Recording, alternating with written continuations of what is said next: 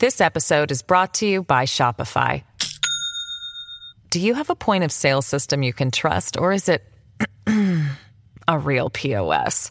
You need Shopify for retail. From accepting payments to managing inventory, Shopify POS has everything you need to sell in person.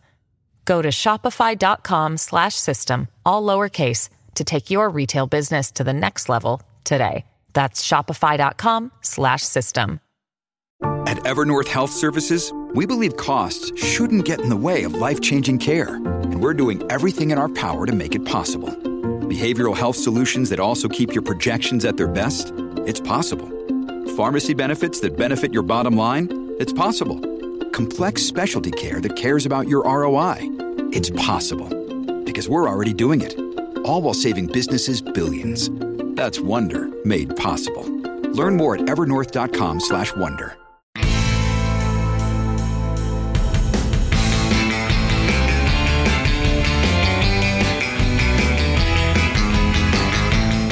Hello and welcome to Rock and Roll Politics, the twice weekly podcast with me, Steve Richards. Thanks so much for tuning in, wherever you are in the UK and indeed the rest of the world.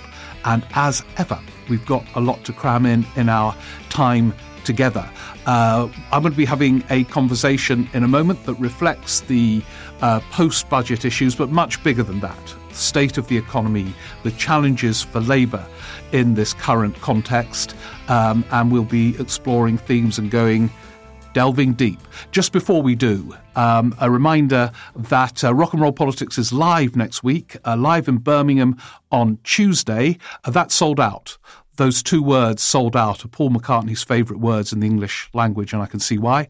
Uh, and on Thursday, March the 23rd, live at King's Place, uh, where we will be reflecting on the consequences of words and actions and whether leaders in the end do face the consequences of things they have said and done.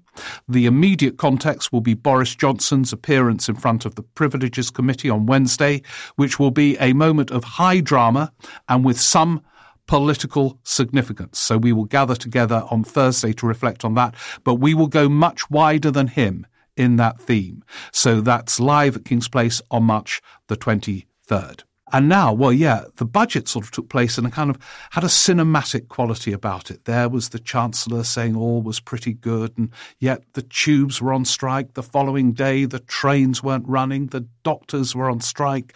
If you look at the OBR, growth is anemic, um, and with many, many other issues arising as well.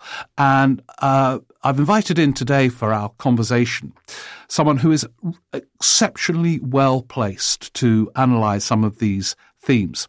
He's Michael Jacobs, currently Professor of Political Economy at Sheffield University, but crucially has in his political career touched all the bases that we have been reflecting on in some of these conversations.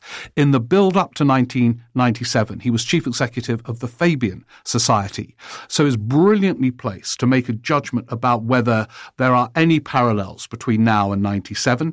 He was hugely engaged with the New Labour project. I remember it well as being political editor of the New Statesman, some of the things he was doing then. Then, in the Gordon Brown era, uh, when he was Prime Minister, uh, Michael was responsible for climate change and energy in Number 10 as a key advisor to Gordon Brown.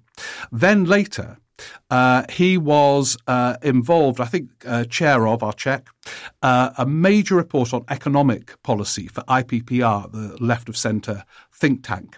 Uh, it was published in 2018 and had a fascinating response in that the then Shadow Chancellor, John McDonnell, said this could be our Beveridge. Uh, a guide to uh, radical reform, but it was also backed by the then backbencher Rachel Reeves. It did command at a point where Labour were fighting all over the place, wide support. And as I say, as Professor of Political Economy, well judged to make sense of the economic situation now. Michael, thanks so much for coming in to join us. I want to focus more on what Labour should and could be doing in the current context of uh, what the government is doing and the economy more widely. But just on the government, what was your take on the budget as you heard it being unveiled by Jeremy Hunt? I think the first thing that any political observer would say is Hunt is a good performer. He is calm, he's confident, and after the turmoil of the last few years of Conservative governments, uh, it, they did look like somebody who was a grown up uh, in charge. He made one very significant announcement, I think, uh, which has a bit stolen uh, some of Labour's clothes, which was the announcement on childcare. It will take a bit of time to come in, but in principle, providing free childcare from nine months to pretty much five years is a very significant intervention in the labour market in making it easier for particularly for women to enter the labour force. Um, and but that was really the only significant thing that he did that labour probably would have done. And the underlying figures that the office of budget responsibility produced yesterday are terrible. Jeremy hunt was trying to say you know britain has a great future uh, bigging up the industries that we're good in. But we've been good in those industries for a while the problem is we have very, very weak growth. We have uh, uh, a configuration of the economy which leaves most of the country out of that growth. It's almost all occurred in the, London and the southeast, and we have a labour market that has is unable to pay wages that people can live on. We've got vast numbers who can't earn enough to get out of the benefit system. Tax credits are subsidising employers' uh, wages now for huge numbers of people, very insecure labour market.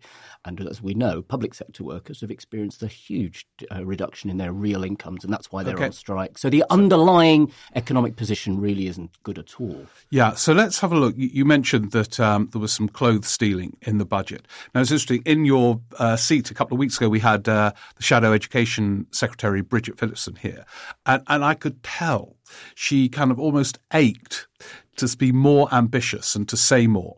She cited other countries with really ambitious childcare plans. Does this not present a real political, the, the risk of caution, if you like, is that you vaguely have a childcare policy that's going to be a, a, a, big pitch at the election, and in come the government with a precise one, albeit you say, you know, years ahead, and suddenly the clothes are stolen with ease because it is so imprecise how they, what the ambition and scale of it was going to be and how it was going to be funded. So Labour is in uh, an awkward position, and people like me who focus on policy, want to see a bit more radicalism, um, are inevitably frustrated. And within the kind of left of centre ranks, both amongst the MPs and members and so on, there has been a lot of frustration with Keir Starmer and Rachel Reeves for being too cautious. But as an observer of politics, I also know that Labour doesn't do anything in opposition. You can be as radical as you like in opposition. If you don't get into government, uh, you can't implement those plans. And to get into government, you have to win an election. You have to win it in the specific seats that you've got to contest. You don't win it all over the country equally. You don't win it by talking to Guardian readers. Um, by and large, you win it by focusing on the seats that you came second in last time, or in some cases third. And by definition, those are places where people voted Tory. So you've got to win over Tory voters. And so Labour is stuck in this rather awkward position of trying to make sure that it appeals to those people and particularly doesn't frighten them, while also offering something radical enough to all the young people, the left of centre people, the people who might vote Green or Lib Dem. So we've got a kind of disconnect, I think, between what Labour really needs to say to really confront the issues that the country faces, to address the policy questions, if you like, with its natural political concern that it has to win. And I think that's the awkward position Labour are in now. But are you saying to me Labour could be a bit more expansive, a bit bolder? Well, yes, they could.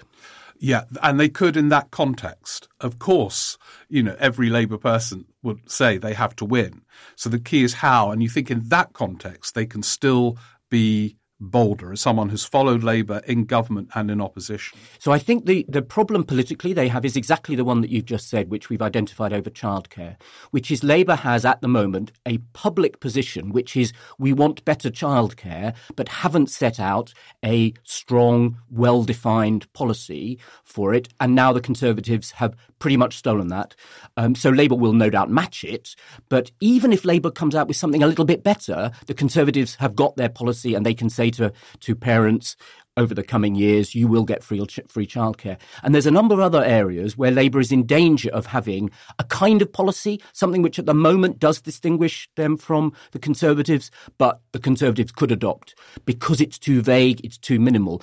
And if Labour goes into the next election unable to say why they would be different, then you have a political problem, which is a competent looking Conservative government with the economy a bit better than it is now, which it almost certainly will be, can say, we have the answers and Labour has no better answers. So this is, I think, going to be the, the difficulty for Labour, but the area where it really needs to look at saying, okay, there have got to be a few things where what we are saying matches the scale of the problems. I don't think the British public are fooled by uh, claims that Great, Britain is, uh, you know, growing a little bit faster than some other countries. That's because our economy has been worse than they are. I think most British people understand that our problems are pretty serious. And if they are serious, you have to have policies that match that, that depth of problem. So give me an example where you would go, for want of a better word, bigger, more radical now uh, in opposition? So I think uh, um, the uh, Labour's position on uh, on companies, uh, on, on the way companies are structured, is still too cautious. Naturally, the Labour wants to kind of have a good relationship with business. They don't want to frighten the horses and so on. But we have a business structure and a financial structure which is still wholly geared towards shareholders. And shareholders have become the f- uh, finance, the city has become very, very short termist over the last 20 years. So looking for short term dividend returns and doesn't invest enough in long term growth. This is the critique sometimes known as financial specialization. And we have world leading industries in some sectors, but we have many which are not. And as soon as you get a good startup in this country, it gets bought out and then the company is owned overseas and all the big returns uh, from new tech companies and so on go overseas.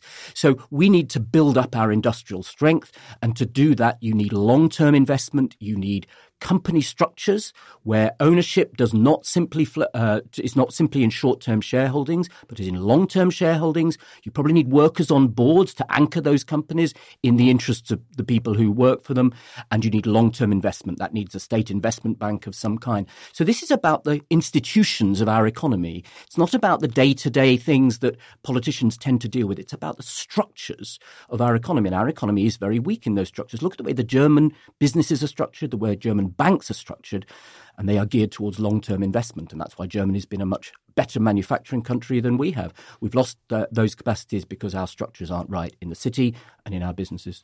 I want to. Uh explore in a way what you have done vis-a-vis Labour as a way of testing where we are now. But just before we do, one other issue. I mean, Keir Starmer and Rachel Reeves mentioned it in her post-budget interviews, has got this mission, in inverted commas, uh, to achieve the highest sustainable level of economic growth. Now, some economic economists, Will Hutton to name one, tell me this is impossible while we're out of the single market. It just won't happen.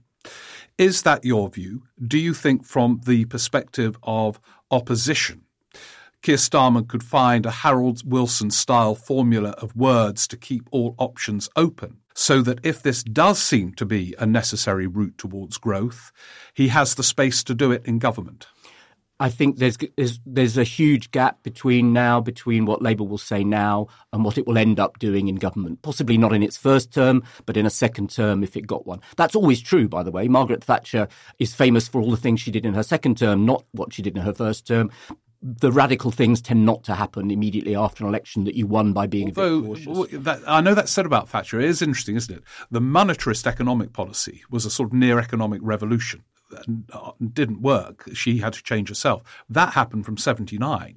And, and Sale of council that, houses happened in the first term. So some so of it did, but not but not all of it. And the monetarist part of it didn't work. The privatizations uh, uh, and so on. But I don't think it's it's conceivable now for Labour to go into this election uh, with a commitment to to get closer to Europe in, in in terms of the single market. And I'm not sure that that looks credible. I think if you talk to European politicians, which is immediately where the media would go, and say talk to people in Europe, you know, do you see the possibility of UK re-entering the single market? They would say no. So I don't think that's something that we should be looking for from Keir Starmer. I think if Labour did have two terms, then it is inevitable that in order to uh, get a, a, serious economic programme going, we would have to get closer to the single market. I'm interested in exploring parts of the single market. We've now got a situation where the European Union and the United States are going to go big on green technologies. That's the big thrust of the Biden administration, and now the European Union has responded. There is a real anxiety in many other countries, in, in, including Japan and Korea, about a kind of two big blocks of, of countries really pushing industrial strategy in the low carbon technologies of the future. The UK is in a very weak position as a single country, not in a common market uh, and not with a big continental industrial strategy. I'd like to see Labour saying, could we enter a green single market with the European Union where we contribute to innovation funds and we become part of a single market for environmental goods and services so that we can be part of that revolution too. And this is where I think Labour's ambition needs to be. It's to think strategically about the economy. I was pleased to see Keir Starmer adopt the idea of missions.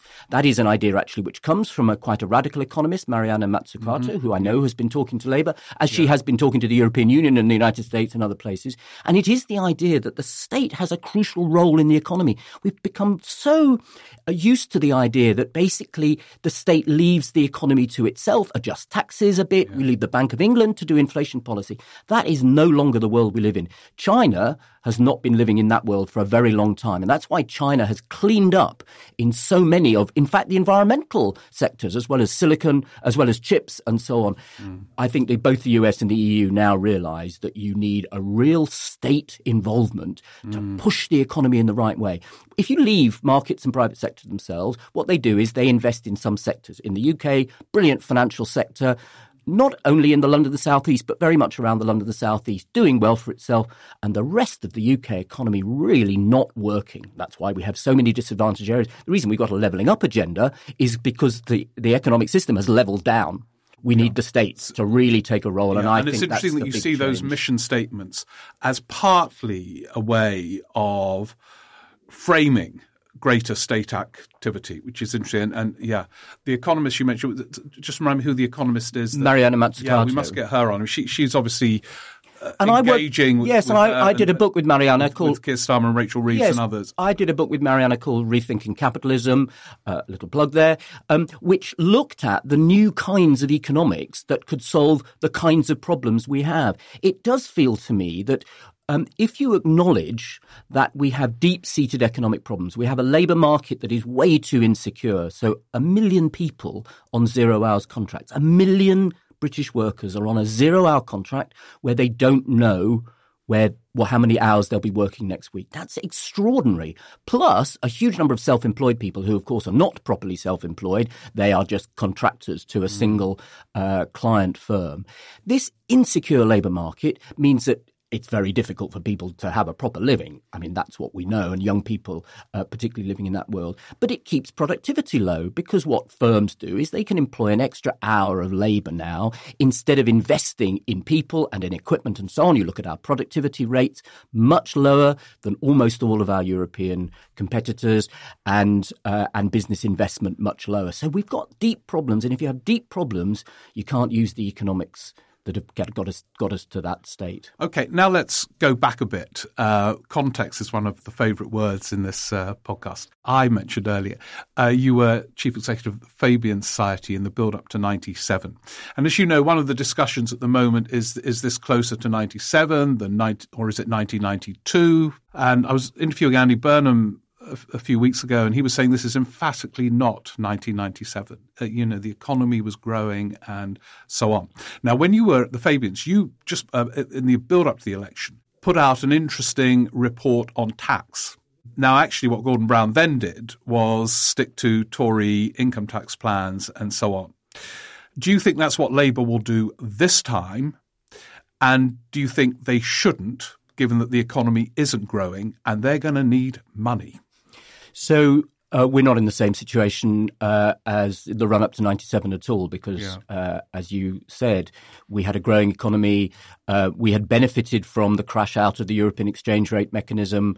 Uh, that devaluation gave uh, the British economy quite a boost. And we came into 97 with a growing economy and with good tax revenues. Um, and the situation is very, very different now.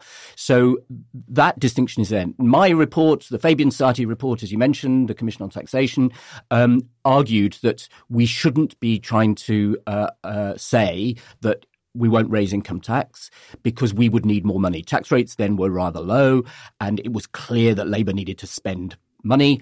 And in the end, you do have to raise the taxes. Now, uh, the t- situation today is rather different because tax uh, as a proportion of national income is much higher now. Yeah. Now, as Rachel Reeves completely correctly says that's a product of failure. That's not that the government is spending lots of money. It's that growth hasn't been enough. So in order to raise any reasonable amount of money to pay for the National Health Service, you need higher rates of tax relative to your GDP. So she's quite right to say, let's focus on raising GDP. But in the medium to long term, so I don't think this is about the next few years.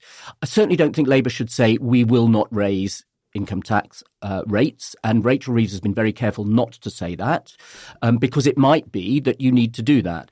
But in the medium to long term, we face a structural problem. Again, a kind of structural problem in the British economy, which is that we are an aging society with tremendous demands on health and social care and pensions. And we don't have enough people to earn the taxes to pay for those el- benefits mm. for elderly people because we have a declining working age population relative to our elderly population. That's what a, an aging economy means. That's why we have so much immigration. The reason we have so much immigration is we don't have a big enough labour force. And there aren't, you know, the Chancellor was asked this morning on Freight Region was asked, are you comfortable with 250,000 net, uh, net immigration? And those numbers are the residual of the product of the economy. The economy needs workers. Mm. And that's why immigration happens because the economy needs workers. Why does it need workers? Because we haven't got enough people of working age population who are coming into the labour force. And that means at some point we will have to look at taxes because to pay for the things that we want, to pay for good public services, a good health service, decent pensions, you have to have enough tax revenue. And growth can't do that all. So I do think that Labour needs to be thinking about taxes. I don't think the first port of call for that is working age people in their income taxes. Mm. The big problem in our tax system is we don't tax wealth. Wealth has increased enormously over the last decade or so. F- people who owned some wealth in the, the uh, at the end before the financial crash or just after the financial crash are now four times wealthier than they were. Not because they've saved a vast amount of money, but because the existing assets they had, their homes, their pension, their pension pots, their equities, their, their shares, have risen in value. Now, that's been a product of many things, partly quantitative easing, various other things which I don't get into, but we've got this huge unearned wealth. Nobody's nobody's done anything to get that wealth, and we barely tax it at all. So let's not think of income tax as the first port of mm. call. If we have mm. to raise taxes, let's think of wealth. Let's find ways of taxing that. Do you assume they are? Uh, Rachel Reeves and others thinking along those I do lines? assume that. So Rachel Reeves, all she said about wealth taxation so far is that it's not fair or right that wealth income from wealth, capital gains, dividends should be taxed at lower rates than income tax. Now, if she said it's not fair, not right that that is the case, the natural corollary is to say, well, at least we're going to equalize them. And so I do think that that is uh, in her mind. Um, she's clearly not going to publish uh, tax plans uh, if she can avoid uh, doing so. You know, she'll say, we don't exactly know what situation we're going to be in, fine. But I think that is where Labour will have to go because I think Labour will need some more money.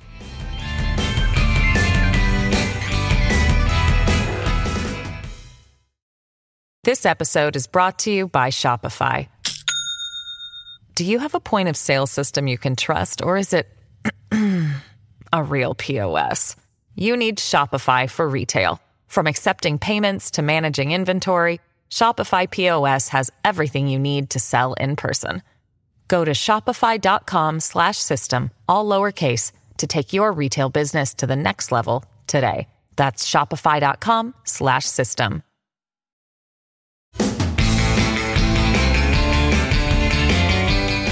You were a special advisor uh, in Gordon Brown's number 10 with a responsibility for climate change and energy.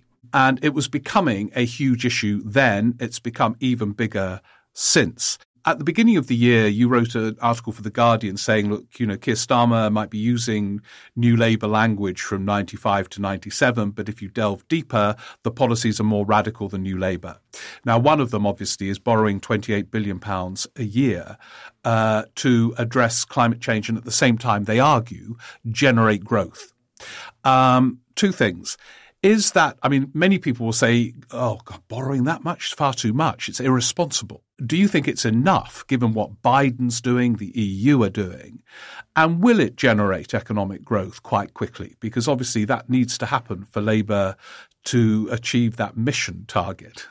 So it uh, it's spending 28 billion. That's their capital allocation. Spending, spending billion. Which but, but I think they are saying they're going to borrow. Well, yes. I mean, it's capital spending, so that is the thing that, that Labour's fiscal rules suggest they can borrow for. Yeah. So let's. Uh, it, it, probably will be some borrowing, and that's what most economists would say: borrowing for capital expenditure, which generates growth, is yeah. is fine. That's what you should borrow for. 28 billion is uh, not enough, but it's quite a large sum of money.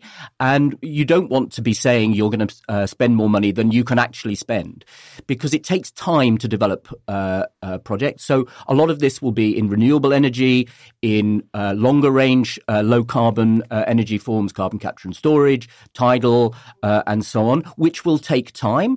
And if we're going to build more infrastructure, we need the workers to do that. They can't all do it in the first year. So it's not a it's a it's a good sum of money. If you look at the think tanks and what they've been arguing, most of them have said 30 billion, 32 billion, something like that. So uh, this is per year, remember?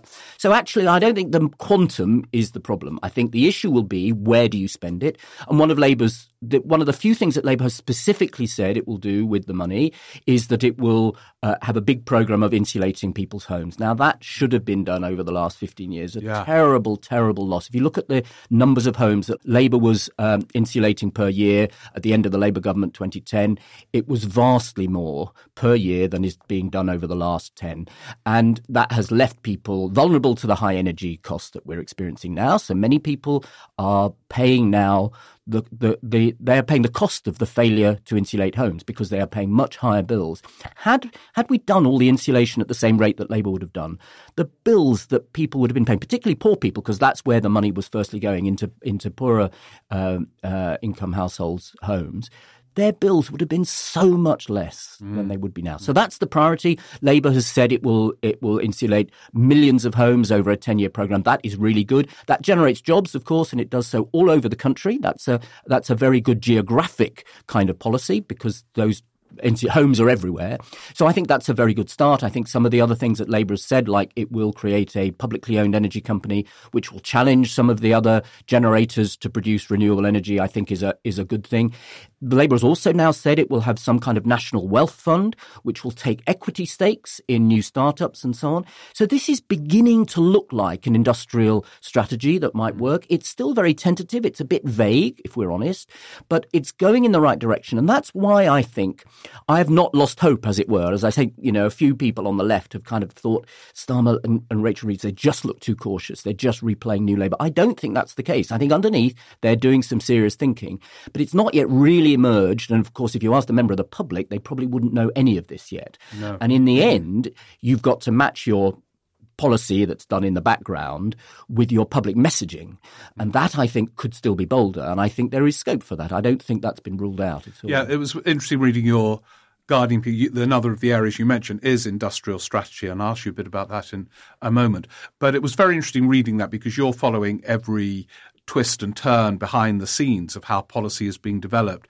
And of course, voters, uh, I had Danny Finkelstein in last week, he said voters don't follow anything in politics on the whole the genius of leadership, isn't it? And it's hugely demanding, is to develop policies that link to the values of a party and then explain them and explanation to the wider electorate is key in the build up to an election and of course beyond. And it's and, it's not just explanation, it's it's also finding the resonant phrase that people yeah, can yeah, yeah. Well the two picks up all of these things. Yeah. And it's hard, you know. And and uh, Blair was quite good at it. So education, education, education was not a policy, but it was quite a clever slogan. Uh, tough on crime, tough on the causes of crime. Dealt with one of Labour's uh, kind of problems that was seen that it, it was it wasn't tough on the causes uh, on crime. Crime. Um, and so there, you can do it if you've got the resonant phrases. I don't think Starmer is yet there. I have to say that, I mean, he's trying sticking plaster, um, you know, for describing conservative policies. That might stick, as it were. Um, but that's all the criticism. And the criticisms are not going to be enough. When you come to an election, it is two parties against one another. And you can't simply say, don't elect the other lot. You have to say a reason. And I don't think we've got that kind of resonant language that, as you say, does an awful lot of work in a very small number of words that expresses some values, express some priorities, and some poli- and some policies as yeah. well. It's Labour's also, not quite there yet. At the moment, you can see what they're trying to do. They're trying to utter things that won't offend anyone. And of course, that tends towards the technocratic. You know, uh, well, if to, to quote Blair, what works is what matters. Well, the whole essence of politics is a debate about what works. But if you reduce it to that, of course, you have the benefit of not alienating people, but you don't explain anything really about what you plan to do. And that, in terms of presentation, is the dilemma, isn't it? I think it is absolutely the issue that Labour now faces. We've got probably a year and a half to a, general election, perhaps a bit less. And that is the moment. You know, Keir Starmer has been trying to explain that the first thing he needed to do was to say he wasn't Corbyn, well, wasn't Corbyn or Johnson.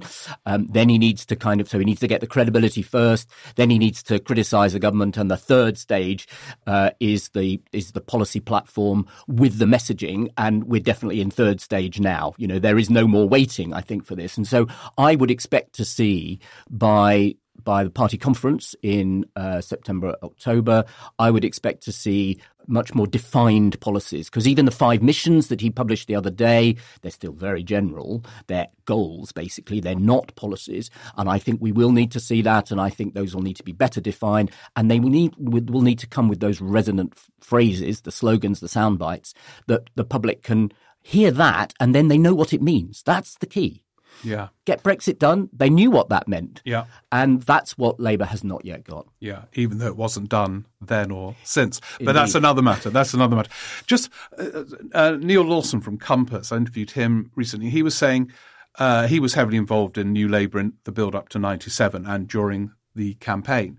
And he was saying then, even though it was quite a cautious platform, there was a buzz around with think tanks uh, being vibrant and excited and engaging, and Blair and Brown writing articles for you know things as varied as it wasn't just the Sun and the Telegraph. They wrote for Marxism Today and the, and anyway, you were so you were very much in that world of the Fabians, and then with IPPR in the build up to other elections, so on.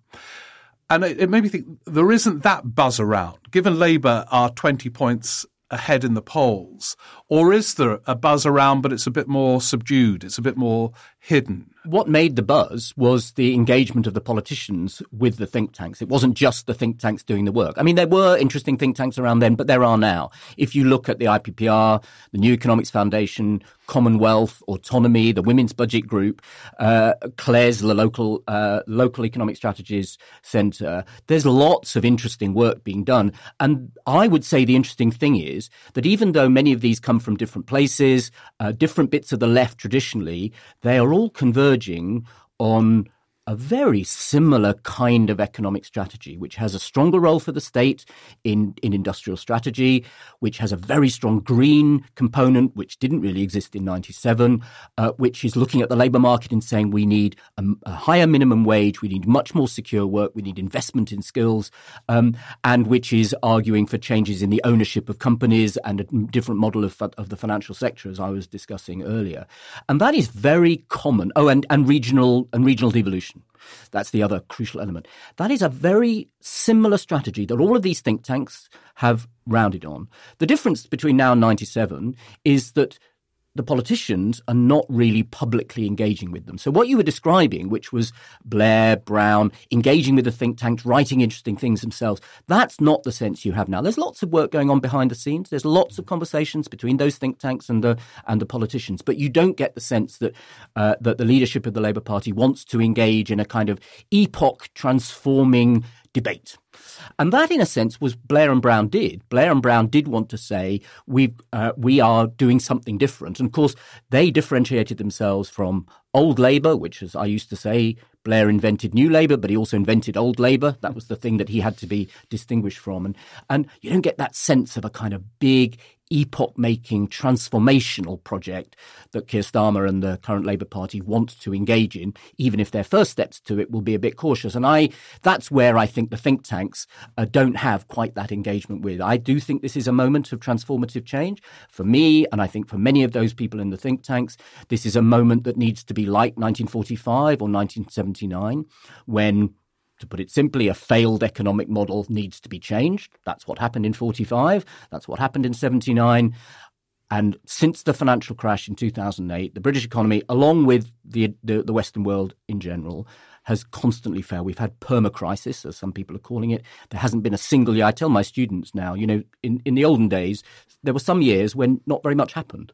Mm. Their whole lives that they've been adults or near adults from 2008 to now – has been crisis. The capitalist system is not working well. Mm. And we need a change in the economics, the economic policy. And that's the transformational agenda that Labour faces. And there is now an open question. Do they want to take charge Rise of that and say it. that's what that's yeah. what we're going to do? Yeah. And and merely arguing that they will be more competent is not enough, is it? it it's about framing it in that kind of context. So there's so it's it's it's having the plans to deal with it. That's what they need. Yeah. So minor adjustments to the way the system works now, the economic system works now, are not going to deal with these problems. We're not going to deal with a dysfunctional labour market, an overly, overly financialised city and companies, uh, an environmental and climate crisis. It, we're not going to deal with those through minor tinkering. We need structural reform. So we need the policies, and then Labour needs, in a sense, to do what Wilson did, and to some extent what Thatcher did, and definitely what Blair did, which is to say, this is a moment of change, and we are going to be the vehicles of that change. And I think many people in the British public, even if they don't understand the details, know that we're in a pretty poor situation and we need some radical change.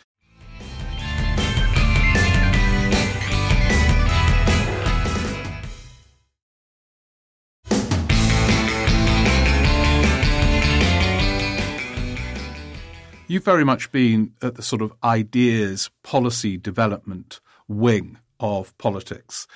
How important do you think leadership is? In other words, do you think it's inevitable? That, I think you described this as a, a, a moment, how, a transformative moment. Yeah.